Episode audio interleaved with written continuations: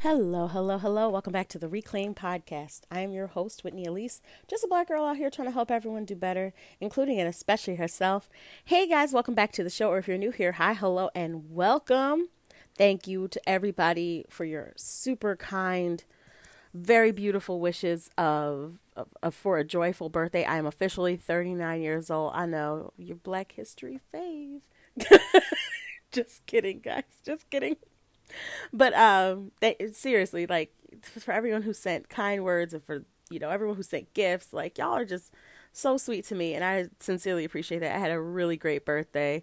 Um, the folks in my house make everything every day just so so beautiful, but then they just they outdid themselves this year. And my friends, like, oh, I like I love each and every one of y'all. Like, thank y'all so much. Um, I don't have any personal like news. Um, but I am excited for this week's episode. I have two interviews that I'm really excited to share with you. Um, as this will be the last uh, podcast episode of Black History Month, I just wanted to close it out with a few things. Uh, but before we get to that, let's talk about last week's, well, not last week, the week before last week, because we took a break last week, um, episode called What WTF Grammys. Y'all know what I talked about. I talked about that show I talked about them people. I talked about how they just throw the top honor at a certain other person and I'm not saying that that other person does not deserve that honor, but um when you give that person this honor over and over and over again and this person has outpaced people like James Brown, Stevie Wonder, Aretha Franklin, you know, your faves fave, you know, that says something. So, I'm gonna leave it there. Y'all can go back and listen to that episode. Um, this week we have a lot of things to talk about before we dive into these interviews. So let's get to it. Let's get to these church announcements. Hit it, Earl. Let the people of the reclaim say amen. Glad to be here. Say amen again, and say amen one more time if you really like the show. We glad that y'all here today, and these will be your church announcements. So West Virginia has decided that it's getting it's going to advance a bill that would criminalize librarians who let children have access to queer materials. Oh, materials that they deem um, obscene. Let me just say this. They deem it obscene. It looks like a direct attack against uh, books about queer characters or written by queer authors. Uh, because but because the the delegation of obscene is so vague it is created to cause confusion like these are the types of things that are created to cause confusion um, also remember that folks who delegate folks who legislate like this don't have re- don't have the solutions for the real problems that Americans face right? So Americans are right now facing a lot of issues. Like we're looking at our infrastructure. Hello the collapse of AT&T this past week showed us how delicate our systems are. Um, and two years ago, with Southwest communication being shut off for a few hours, like these are infrastructure problems that we shouldn't be experiencing in allegedly one of the greatest countries in the world. And yet here we are, struggle bus. Um, we still have mass shootings randomly happening because we have easy access to guns, but not easy access to mental health. Uh, but um, mental health professionals, um, not the actual mental health professionals, but like, you know, people can't afford it. People can't afford it. Um, we still have our healthcare system is in crisis because this pandemic is not over. People want to eat every day, and that is apparently an issue because, you know, wages have not increased, cost of living has increased. Uh, housing has increased, but guess what hasn't increased uh, in a lot of places, like my home state currently? um, is the minimum wage. Um, you have a lot of CEOs now across multiple organizations firing, doing mass layoffs. Um, but it's been proven through some really great journalism how that is actually increasing money for the CEOs, um, which is so disgusting. Uh, we have the criminalization of homelessness. We have a bunch of issues, basically. We have a bunch of issues going on. And what these folks would rather legislate about is do gay kids and not gay kids get to read queer materials or not? Because that's obscene. Meanwhile, I could point you to some things in, you know, the holy scriptures that these Christians love to tout. And we read the Bible, we are Bible believing people. Yeah, there's some stuff in that book that I don't want my kid to see yet. Not till they are of age and can handle it. Because there's some things in that book, and I'm saying this as a, a minister's wife as and as a Sunday school teacher. Whoo! Some of that stuff is obscene too. Now, do I love Jesus? Absolutely. This has nothing to do with my love of Jesus. But you get the point.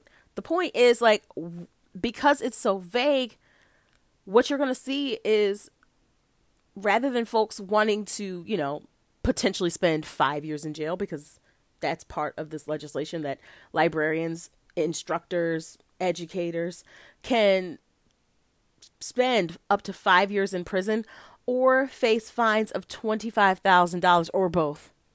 So rather than do that, what you're going to see is the disappearance of these materials because they just don't want to disrupt. They don't they don't want to get in, they don't want to get in trouble, right? For having these materials available um, and potentially face litigation, which is in, in, in essence a book ban. In essence, a book ban. Um, I would like to see how opponents of this fight back against it. I saw something from the ACLU, so I want to see what they do. But I keep saying, I keep pointing out the ways in which our stories, our histories are affected. So, and the criminalization and the demonization of queer people um, is obscene, truly. Case in point. And I, I feel I feel so I hate the way that I just seg- segued into this, but and there's no good way to segue into this. But I would like to send my condolences to the family of Nex Benedict. Nex Benedict was a 16 year old gender nonconforming person um, who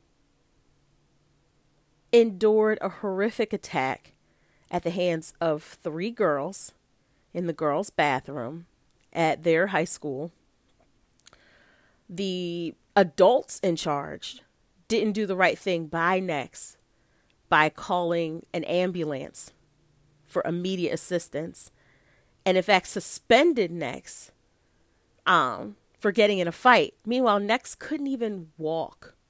Couldn't even walk to the nurse's office. That's how badly Nex was was beat by these girls, right?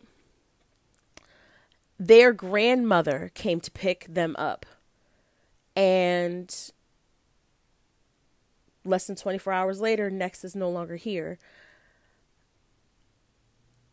The intentional removal of queer history, the attacks on queer history, the attacks on queer books and queer authors and queer stories, the attacks on queer healthcare, the attacks on queer existence is dehumanizing to the point where three children, because these are all teenagers, they're children, three children took it upon themselves to quite literally beat another child, because Nex was a child, 16 years old, beat a child so badly that they were unable to walk.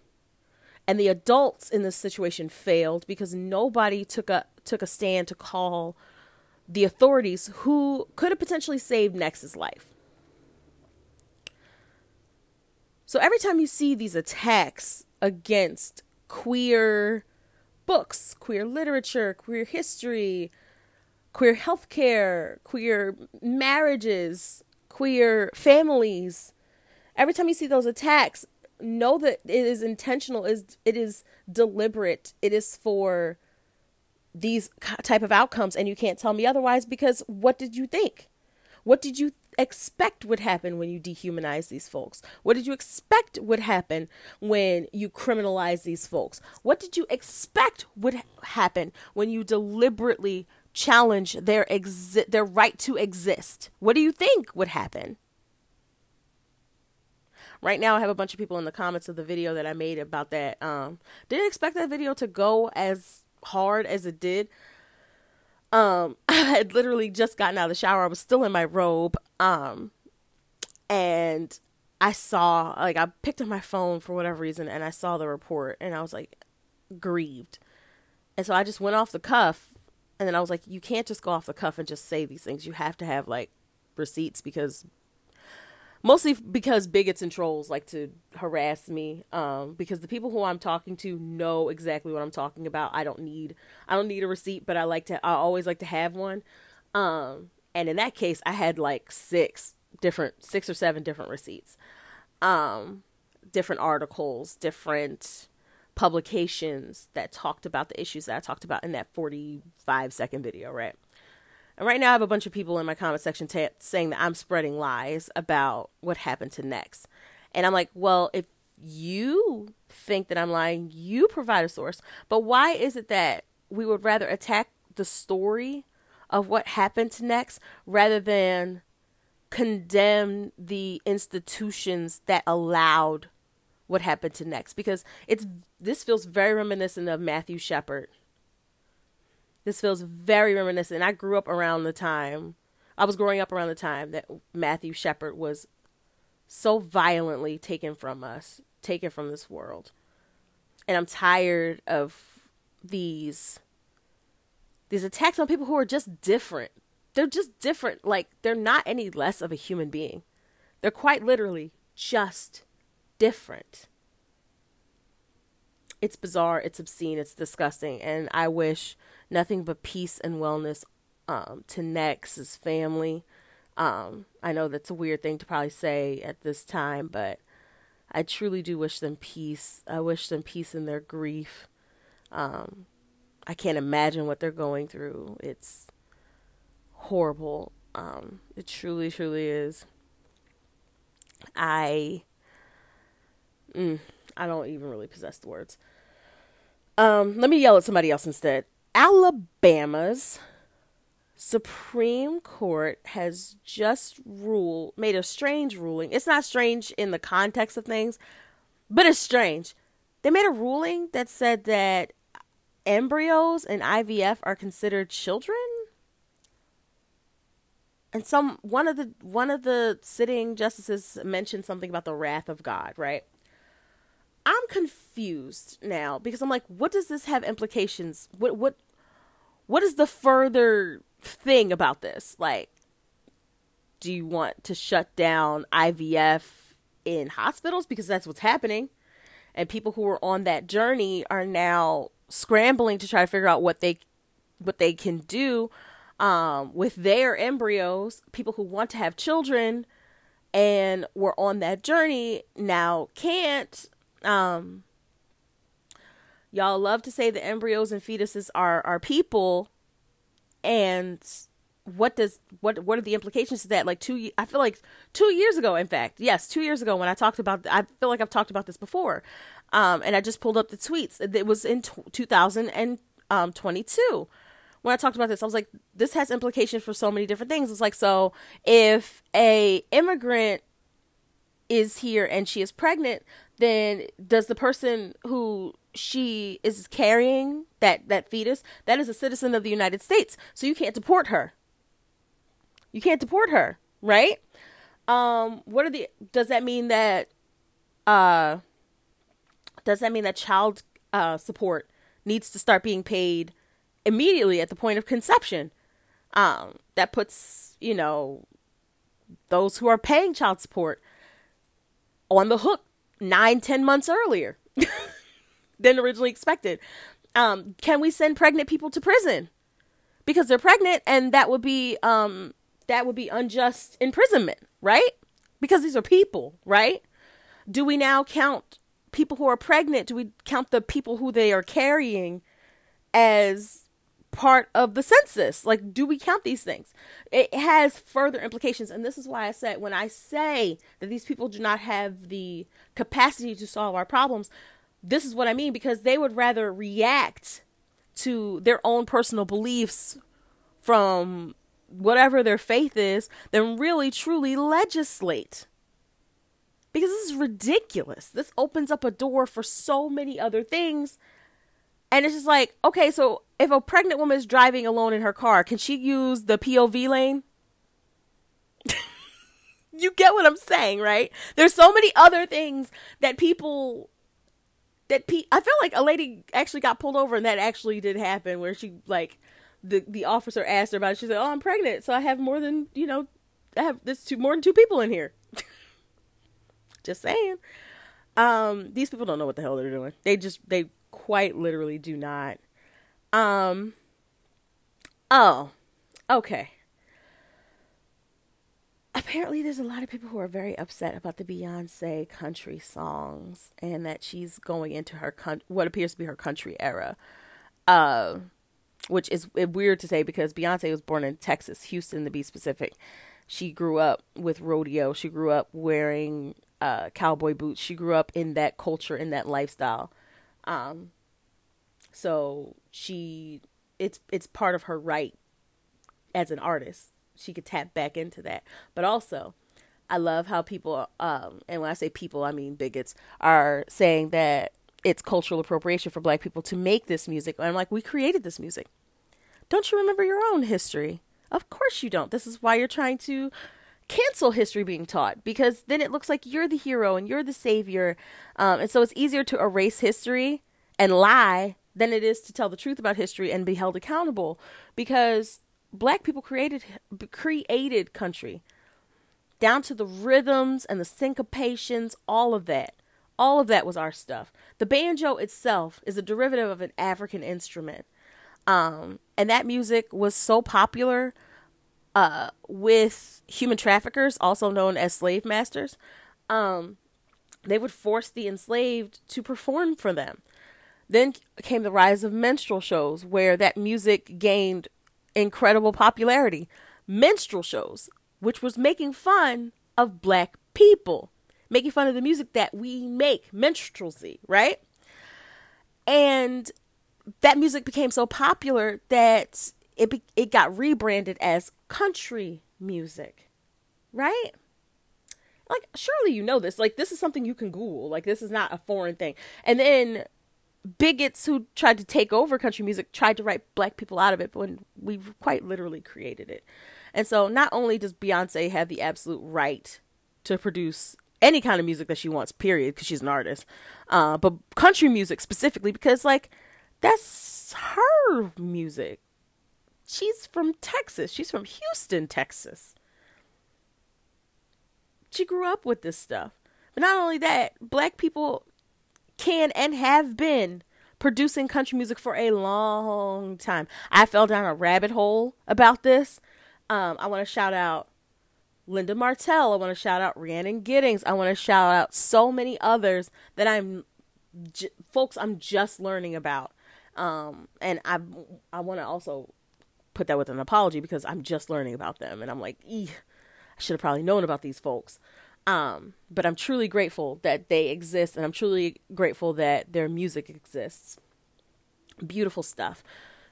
Um, what else do we want to talk about? I don't want to talk about any of this other stuff. So let's get to these interviews. I had the privilege to attend a screening of Bass Reeves. Speaking of country music, let's switch over to uh, cowboy culture because black people were involved in that. Um, David Oyo. Oh, shoot, I'm going to butcher his last name, and I don't want to, um, because you know I really do be trying to, I really do be trying to respect people, and I don't want to butcher it. Oh yeah. Lowo, Oyelowo, David Oyelowo. I had the opportunity to meet him at a screening of Bass Reeves, his show, um, that I'm just going to have to go ahead and pick up the streaming service for because this show was phenomenal, but also this man is brilliant. I had a chance to attend a screening of that with my husband. It was it's a really good show. I've never really been into westerns, but it's something about res like I don't know what's happening with me. I don't know what's happening with culture, but like I'm like, okay, let me watch, let me see, let me pay attention to this. Um I'm gonna go ahead and, and uh play the clip of a portion of the interview. I didn't get a chance to talk to him, but I did have a chance to to meet with him and, and chat with him. Um, there was a talk back at the end of the first episode that we watched with NPR, some folks from NPR, and David Oyelowo. So here's a bit of that. We, like, how on earth had Hollywood, um, had the entertainment industry missed the opportunity to tell this story? It, it, when you read about him, it almost writes itself. I mean, so much of what you saw there in this first episode actually happened. And so, um, for me, that's where the obsession began of wanting to tell to tell this story. And um, y- you know, I I did a film called Selma, playing Dr. King as well. And uh, thank you, thank you very much. Um, but had had a similar challenge with that in terms of when that first came into my world, I similarly wondered, is this going to be the first time we're going to center a film about Dr. Martin Luther King in the 50 years since he was assassinated? I didn't understand that. But similarly here, I, I, I couldn't understand it, but we went out with it in 2015 after it had been brought to me. And um, we took it to every single studio, and they, they, the, the resounding statement was, we, we are not going to do this because no one is making westerns. And then uh, two years later, in 2017, we went out again to all the same players, and they said, we're not going to do this because everyone's doing westerns.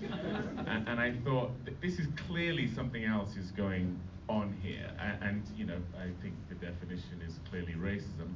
Um, and so for me, uh, it was just uh, uh, unacceptable, and so that's why for eight years till now, when we got it made, I just refused to give up. Well, as, as we were talking earlier,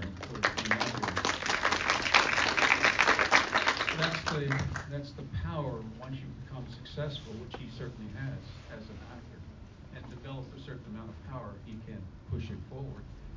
For years, nobody except maybe Sidney Poitier uh, had that kind of power. Things are changing, but not all that quickly. Um, okay, talk, if you will, about how how how it began. You wanted to do it with any kind of artistic license at all in terms of the story? You always have to have artistic license, especially with the Western. Uh, there, there are a lot of um, books that chart what actually happened historically, but also with the Western, there's a, a lot of make believe. There's a, it's, it's, it's a genre that is steeped in legend. Um, one of the legends is that Bass Reeves was someone who spat on a brick once and it split in two. Um, so we decided not to put that in the show. Um, but uh, so I, I, would describe this as historical fiction. You take, you know, there are so many things that, like I say, you saw today. He was enslaved. He did escape slavery and lived with the Native Americans for a time, which, which is where he accrued the skills he then used as a deputy U.S. Marshal. He did beat his enslaver almost to death. Um, you know, he, he did go on to do things you would see if you watch uh, some of the other episodes. George Reeves was uh, his, his, his enslaver in the way that you see in this, in this show. So we take those key elements and then of course you have to fill in the lines um, around them. Trying to get into the mindset of somebody who has not only was a slave, but that was the way it had been for so long. It was just accepted as that's the way it is. Now here you are, Oxford born, having OBE. Let's face it, your life has certainly been quite different from that. What did you do to get into the mindset of somebody whose life experience was that? Well, that's the thing that um, I have found so um, rewarding about playing people like Dr. King or Bass Reeves. Like you say, my experience is quite different. But when you start to look at folks like Dr. King who suffered incredible amounts of racism, was fighting for injustice, someone like Bass Reeves who dealt with enslavement, being brutalized, knowing that there were generations of that the notion is that they are quite different. They're actually not. Um, in, in, my experience of reading and, and, and studying them, that self possession, that dignity. You know, I come from a royal family in Nigeria, and there is a certain there is a certain thing that comes with knowing who you are, mm-hmm. and these men knew who they were, despite all of that subjugation. Roots. It's it's it's almost at, there is no way, in my opinion, you can go on to have the self-possession that Bass Reeves had in spite of how ill-treated he was and his ancestors were without there being something of the divine in you. And, and, and that is something that fueled Bass Reeves. Um, he was someone who believed in justice. He believed in God. He believed that he was more than what he was being subjected to. And that's the only reason he could go on to be transcendent despite all of those things. And I gravitate towards those kind of characters because you can feel it. There is a reason why they end up being great. It's because the circumstances that are around them do not dictate to them who they are. And I truly believe that is a huge part of the African American experience in this country. There is no way, there is no way that black people in this country could have survived contributed, be as transcendent as they are in this country without that spirit that drives through the subjugation, the oppression, the injustice. It's something of the divine. I truly believe this. Um, and uh, for me, Bass Reeves exemplifies that, and that's why he's a hero. You find that different? There was so much more goodness to that interview. Um, but yeah, David Oyelowo is brilliant. Y'all need to go ahead and watch Bass Reeves. Um, so good, so good. Oh, so good. Um, he's so funny, he's charming, he's really smart, smart as a whip. Like, oh, it was so good, so good. Um, the next interview I want to share with you guys is Veronica Chapman. For those who are unfamiliar with Veronica Chapman, she is a strategist, a brilliant entrepreneur, a problem solver, and the creator of Black Children's Book Week. Um, at, by the time you're listening to this, Black Children's Book Week will be in full swing. Um, show your love, show your support, however you choose to. Um, support Black authors, support Black writers, support those who are supporting us. Um, and so I had the opportunity to speak with her, um, and here is that chat. All right, we are with Veronica Chapman of Black Children's Book Week. How are you today? Hello, thank you for having me. I'm so happy to be here. I'm happy to have you. Like, thank you so much for taking your time away from all of the efforts that you're doing. Um, before we dive in, could you just give me a little bit of background about Black Children's Book Week, how it came about, um, and your personal involvement in that? Sure. So the bottom line is action, acting on ideas. So I have a company called Box Out where I design creative solutions for social change. And sometimes it can look like whatever I feel like could be helpful. So I used to do educational workshops for teenagers, and I used to go to libraries and after school programs and do these really dynamic, engaging workshops around um, like global awareness, entrepreneurship, and really, I'm I'm all about like a and you know affirming and inspiring um, children. But because i was working primarily with teenagers some of the self-esteem that i really wanted them to have yes they got it but i kept thinking like how can they get this earlier? How can they really be proud of themselves be proud of you know their heritage their culture? And so i thought oh you know what's probably going to be a good way to do that? Write a children's book. So like this is like how I get even into children's books because I never had any aspirations of being an author, but it was more like it's exhausting trying to go to all these places. I can be more effective in making sure that children believe in themselves by writing books that make them believe in themselves.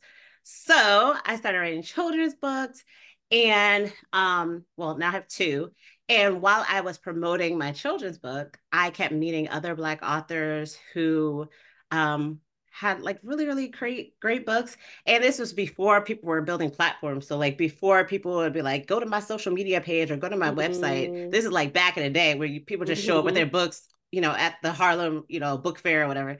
So, um, and I would often get this question like, how do I discover other books with Black characters? Mm. And something about me, I don't like having the same discussion more than once. Listen. And, and right. And I get mm-hmm. really frustrated if after five times of getting this question and I don't have a solution is my problem. It's my problem if I don't have a mm-hmm. solution. Mm-hmm. And if I'm getting annoyed, it's also my problem because mm-hmm. you got to really believe that you have the power to do things, right? Mm-hmm. So I said, you know what? I can't get this question one more time. I I have to create this platform to make it easier to discover, you know, books of black characters. And that's when I launched um, a platform called Black Baby Books, primarily just because I was sick of getting this question and having mm-hmm. not didn't have an answer. So I like launched it online. Then I built a website to aggregate books with black characters, and that's where I started sending people and promoting books of people I would meet. And um, eventually, it got like a lot of following. Um, and I was like, okay, you know, followers are cool you know right. i'm not i don't i don't really need like i i validate myself so i don't really need mm-hmm. like external validation so it's not like i'm mm-hmm. like oh i got this many followers that's not right. ever going to be my lead right but i said what can i do with these people like mm-hmm. we know they care about black children they care about black representation that a good percentage of them are you know ch- black children's book authors who publish books with black characters mm-hmm. i said and you know all these holidays going on was like you know peanut day and like you know, oh, like yeah, socks day, like left sock, right sock day. I was like, and then I, you know, I was thinking, I was like, you know, there got to be a Black Children's Book Week somewhere, right?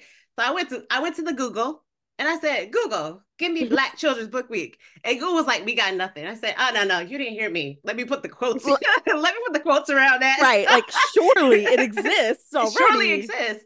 So I put it in with the quotes because you know that's like the be the end all be all, right? Yeah. It said, sorry, sis. Yet again, we've got nothing for you. Do it yourself.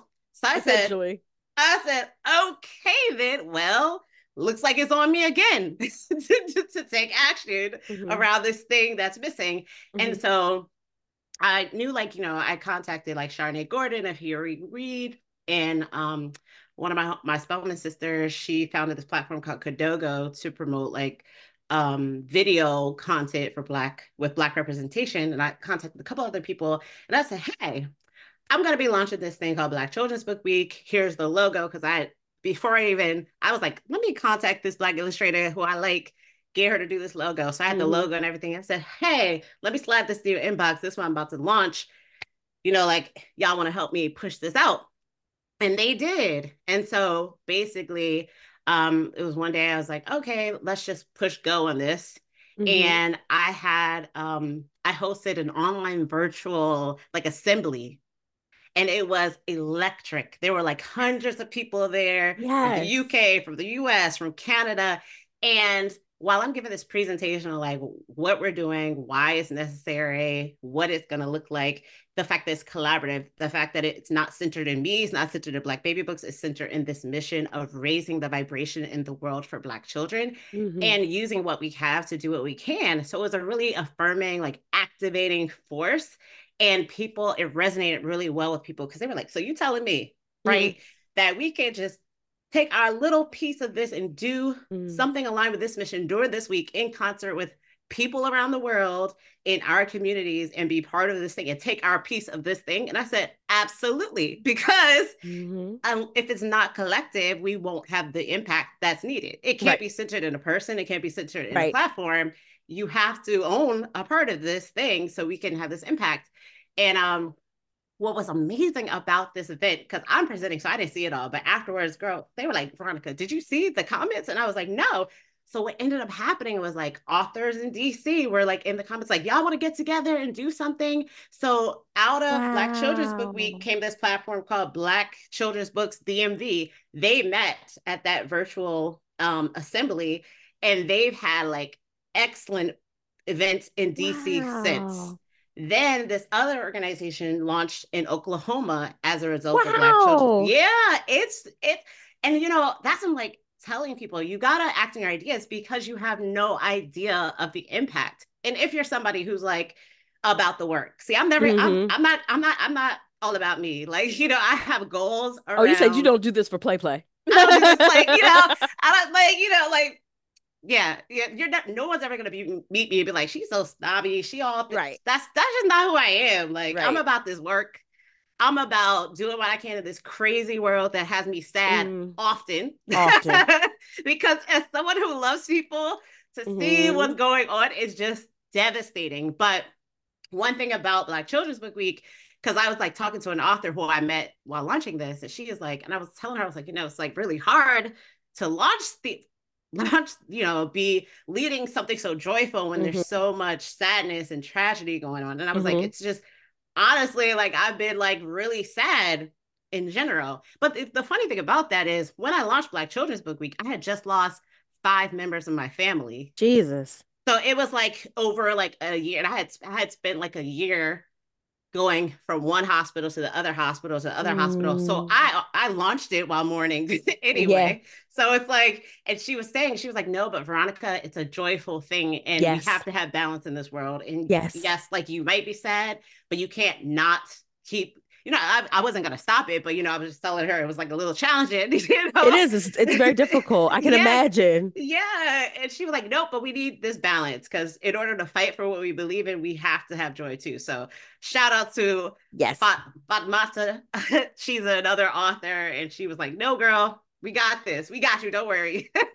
No, I love that. I love that that that call, that need that you decided to fulfill for, you know, this void that a lot of us have been experiencing. Like I'm a, you know, I'm a relatively new parent.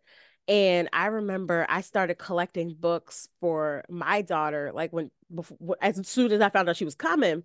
And it Mhm. was just like, well, where are all the black books? And where are all the black books written by black people? Because those are two different things, which I learned. I said, wait a minute. You mean you can write about black, you could have blackness, black people be centered in a story and it not be written by a black author, and we're all just okay walking around with it like this. right.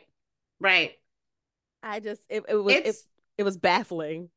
It, it is it is very baffling and you know i will say because of the you know the black baby books platform i guess you know my outlook is so it's so interesting because i see so many new books coming in Mhm. so like i'm so glad that your baby will have so many options as she So continues to grow because it's like Mhm, yes there are a few people who are getting published by tr- traditionally published mhm. um, but there are a lot of authors, I call them Mhm. like entrepreneurs who are taking Mhm. doing the work, investing in great illustrations, investing in editors Mhm. and you know, print overseas and stuff like that. And it's so wonderful to see. And I don't another thing that I've built, um, I built a Black Children's Book Museum in the metaverse, and that's a mechanism by which I help fund Black Children's Book Week because yeah and so basically um sponsors so here's the other thing about me i don't i, I like to be creative and i don't really like doing average stuff I see. so i was so, so i was thinking i was like you know when I was launching Black Children's Book Week, people were like, okay, what do you need? What do you need? And I was like, well, I definitely need money because I had to pay for legal stuff like yeah. registering uh, trademarks and like uh, there's technology behind it. There's a platform that I built to um, so people can register the events they're having. So a collaborative calendar. There's a lot of techno tech technological Mhm. stuff that I had to create behind the scenes that of course cost money. And I would tell you the majority of the people who have founded this are black authors. Black I would say black authors have probably, you know, they're probably like 90% of the people sponsoring Black Children's Book Week. And um, one thing I would say back to what I was saying about the museum is I was like, you know how you go to an event, right? And like say your child has um their dance school has some kind of fundraiser and you buy like a half sheet, quarter sheet. Yeah. And I was like, I want to just be like, hey, you want to be part of this PDF you Yeah. know, that we send out to the mailing list. I was like, ah, that's kind of corny. Um, so I was like, I could do better than this. Mhm. so I found like an online platform where I created a museum in the metaverse. And when you you can go to the museum throughout the year, so the exhibits change every Black Children's Book Week, and Mhm. so we have an opening the Saturday before the week starts, and you can come you can see the books of the sponsors, and you can buy. It's clickable and shoppable, so you can click on it and shop the books from inside the museum. And we kind of like run ads to it all year, so people can go visit. That's amazing. And, and support. But I'm saying that because this is the third year doing it. And because I also, you know, do the museum, I'm seeing all these books that I have never seen. Even mm-hmm. having the Black Baby Books platform, like there are books I have never seen and they look so great. And I was just like, this is so cool because I'm meeting new people every year who I mm-hmm. didn't know before. Um, so yeah, it's been great. And another thing, out another shout out to Black authors is a percentage of uh, the money I raise for um, every year we do like a pitch competition. So my background, pitch means something different in publishing, but in mm-hmm. I, I call it author entrepreneurship. You know, I've won pitch competitions before to fund ideas, and you mm-hmm. go, you pitch your idea, and either the judges vote or the audience votes. Mm-hmm. So for the last two years, I've been taking some of the money I raise, and we've given, given away um, five thousand dollars to Black authors, indie authors who are publishing Black children's books. Wow! And so basically, people apply, and, and as long as they meet the criteria for you know a Black author publishing Black children's books with Black representation, um, then they enter like a randomizer, and then certain people get selected to pitch, and the people who attend the event choose the winner. So each indie author wins that usually it's like four of them win five hundred dollars each, and five hundred dollars as an indie author can go a long way. Yeah, because a lot of it could investment in Amazon ads, yeah, which can be like thirty cents per click. Um, illustrations can mm-hmm. be, you know, mm-hmm. so like so I'm excited when I'll have the opportunity to do more, mm-hmm. but I'm excited to do it again this year. So it's been really cool. It's been a lot of fun. There's been a lot of cool stuff to come out of Black Children's Book Week, and I'm really grateful for that. It's super cool. It's so, so cool. Um, I want to take a second to pivot. Um, I was talking to a few folks about literacy in our in our community specifically the black community mm-hmm. um because i was doing some research and i learned that just reading aloud to your kid because we just celebrated uh, World Read Aloud Day, mm-hmm. um, and you know, in our household, that's like a normal thing. Like every night, you know, she gets to pick out a few books. We sit and we read, and you don't think anything of it because it's part of the routine. Mm-hmm. But I mm-hmm. didn't know that reading aloud for just six minutes a day can reduce the stress in adults and children by seventy percent. I'm like, that. whoa! like I health, love that health benefits. This Wait a minute, we need to we, we got to promote that some yes. more. Yes. Listen, and we will be. Yes. Because I, I, like I said, I'm working on something that includes like all of these like stats and figures. Mm-hmm. But the problem that I um that I found, I was actually reading this from the Hill. Um, they said that 85% of our children lack proficient reading skills. And I was I was wondering if you've noticed that, if you've seen that, and if you've seen any any potential well, obviously potential benefits from Black Children's Book Week contributing to our community's increase in reading? You know, I have noticed that. I saw because I'm also an author, I do do school visits and I um I've gone into a lot of classrooms. So you do see like, you know, some children are struggling to read. But Black Children's Book Week, you know, like it's interesting. There's also statistics that say like when Black children see themselves represented in books, mm-hmm. that they're more eager to like look at them and read them. Mm-hmm. and and so like representation is so powerful in the sense that even if someone is a reluctant reader seeing someone who looks like them in a book will push them encourage them to at least try. So i think you know this is the third year of black children's book week. I foresee a whole lot of great things coming out of this for years to come, especially since it's collaborative. And I do see, you know, Detroit Public Library, they have like five events on the calendars and like all these all these, you know, libraries and youth organizations and authors are gearing up to do events with children. And so I do think seeing Black authors or inviting children into um, expose them to Black children's books will encourage them to want to practice this, this thing called reading. And it's interesting that you're asking me this because just this morning, my um, god sister was at a library event yesterday and she said, it was wild because you know there were a lot of kids who it was you know they didn't want to read aloud or whatever and mm. this one mm. little girl black girl volunteered to read and she was so animated and excited that it got people around her, like the kids around her, excited about reading. And so I feel like, you know, we have to yes, like really focus on making sure that children have great books in which they are represented. And then going forward, also, you know, there are a lot of people, like a little, a lot of literacy organizations. So I believe, like, if you don't have it, support the people. If you don't do it yourself, support the people who are doing it. Amen. So I would like to, you know, partner with more literacy experts um, who are focused specifically in how to help children learn to read um, because it's not just when we're thinking about children reading, we're thinking about little kids, but it's teenagers, Yeah. it's young adults. Yeah. So I definitely want to be more intentional about um, collaborating to have like some sort of fun intervention Mhm. um, during Black Children's Book Week and beyond. Mhm. With the with the older children. Yeah, with the older and I mean the younger ones too. But it's you know Yeah. so it's funny that you mentioned um, adults because as someone who writes children's books, I thought I was writing for children, but it turns Mhm. out Mhm. that adults Mhm. also Mhm.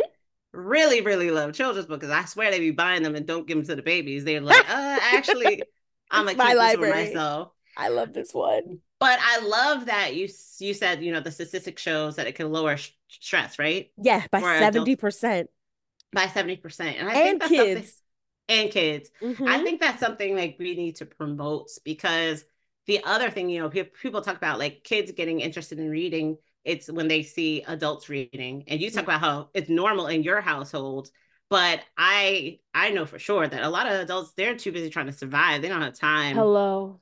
They don't have, you know, it's like Mhm. they don't have time. But a children's book is so short, So relatively short Mhm. and engaging that I think actually, you know, children's books are the best. Children's books are, are, are such great tools. That's a They're great really tool to address both those issues of having it mod- reading being modeled and lowering the stress of both the parent and the child in this stressful world. So Mhm. I love that. I would love to work more on that. That's Yes. awesome. Yes, yeah, you, the, you got my wheels benefits. turning now. Listen, me too, because I'm like, uh, are there any other? Because like I saw this like in passing, and I said, "Whoa!" Like you know how you save a link Mhm. that's just something that you saw. You're like I'm gonna come back to that Mhm. uh, because I'm like, if that is a health benefit, why haven't we talked more about the health benefits of just sitting down and reading? And you're you're absolutely right. More adults are concerned with like trying to feed these children and take care Yeah. of them and make sure that they're helping them like grow up Mhm. and it's just it's very very it's very interesting it's very telling that you know you pointed to children's books as the solution like they don't have to read you know war and peace Nope. like you know we don't have to read all of these like big heavy hefty books to model what good reading and practicing that looks like you know for Exactly. example vashti harrison uh her book big I love out that book. it's when I tell you it's sitting right here next to me I because love that book. it, I promise you it was for my baby. I promise you I got it for my baby. But I love Mhm, Vashti mhm. Harrison's work so much. Shout out to Vashti Harrison. Shout out And- to Vashti. Listen, okay, and she signed it and I cried. Um, but like I'm like this is the book that I needed as a little kid. And you what what you said about representation that matters so much. And like we don't talk, like we talk about it, but I don't think we talk about it enough Mhm. if kids see themselves, they're empowered to do more of the activity where they see themselves. Exactly.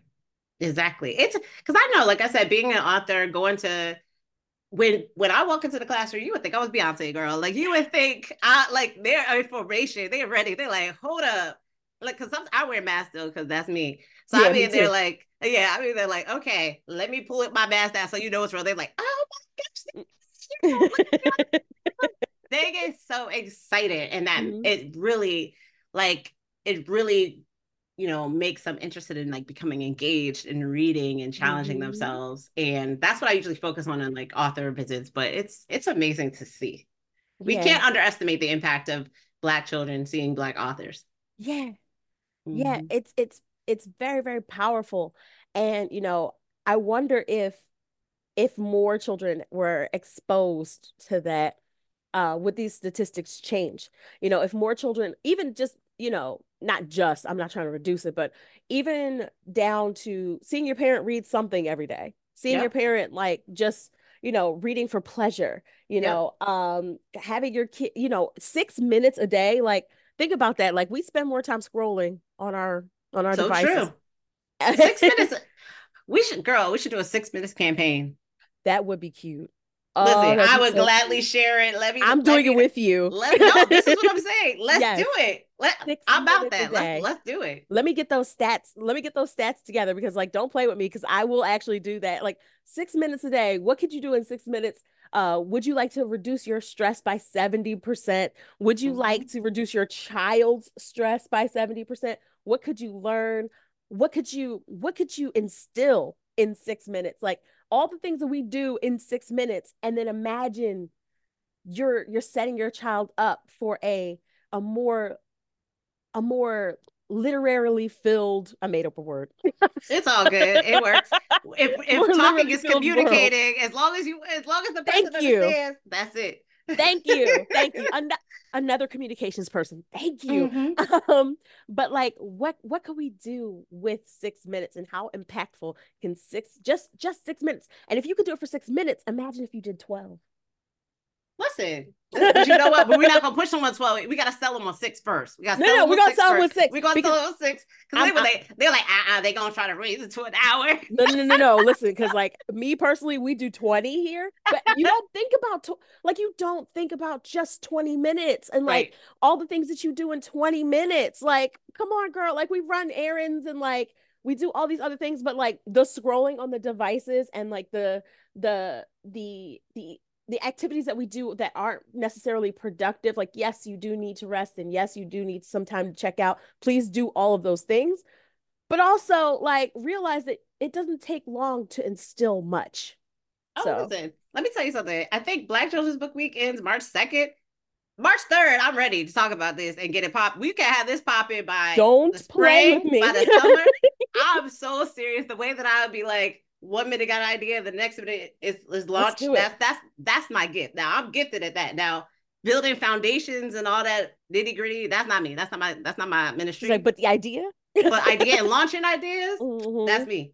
I'm here for it. I'm absolutely here for it. I want to thank you so much for your time today. Um, and you thank you so much for this me. conversation. And yeah, guys, we'll come back. Um, I got more. Well, the rest of the stuff I have to talk about is absolute foolishness. This was delightful.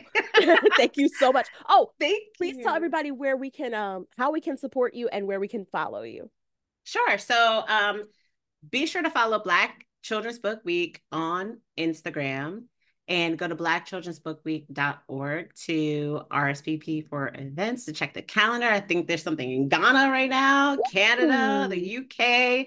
Um somebody messaged to say they're having an event in Vienna, Austria. I said, Amen. Send pictures. Goodness I- exactly. Send pictures. Mhm. Um, I know there are a couple of events in Toronto. If you're in the Toronto area, dope. check that out.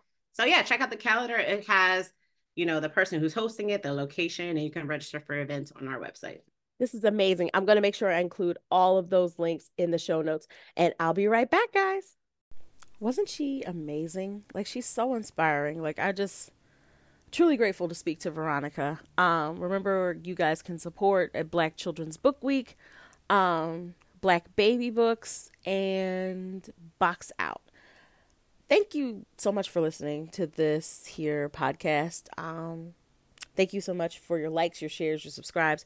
Thank you guys for leaving the reviews. I know I asked you last week for my birthday or the week prior um, if y'all could leave some reviews, uh, drop five stars, and let the folks know what you think about the show. Um, I'm still asking for that. So y'all let folks know. And I appreciate for everybody who has been letting folks know. Um, don't forget I have a Patreon. Patreon dot com forward slash Whitney Alese. That is P A T R E O N dot com forward slash Whitney Alese. I have exclusive con- content over there and paywall free content over there. Um, I think that's it. I think that's all of the announcements for me. Um, yeah. All right. I adore each and every one of you. Please stay well. Please stay safe. And peace, y'all.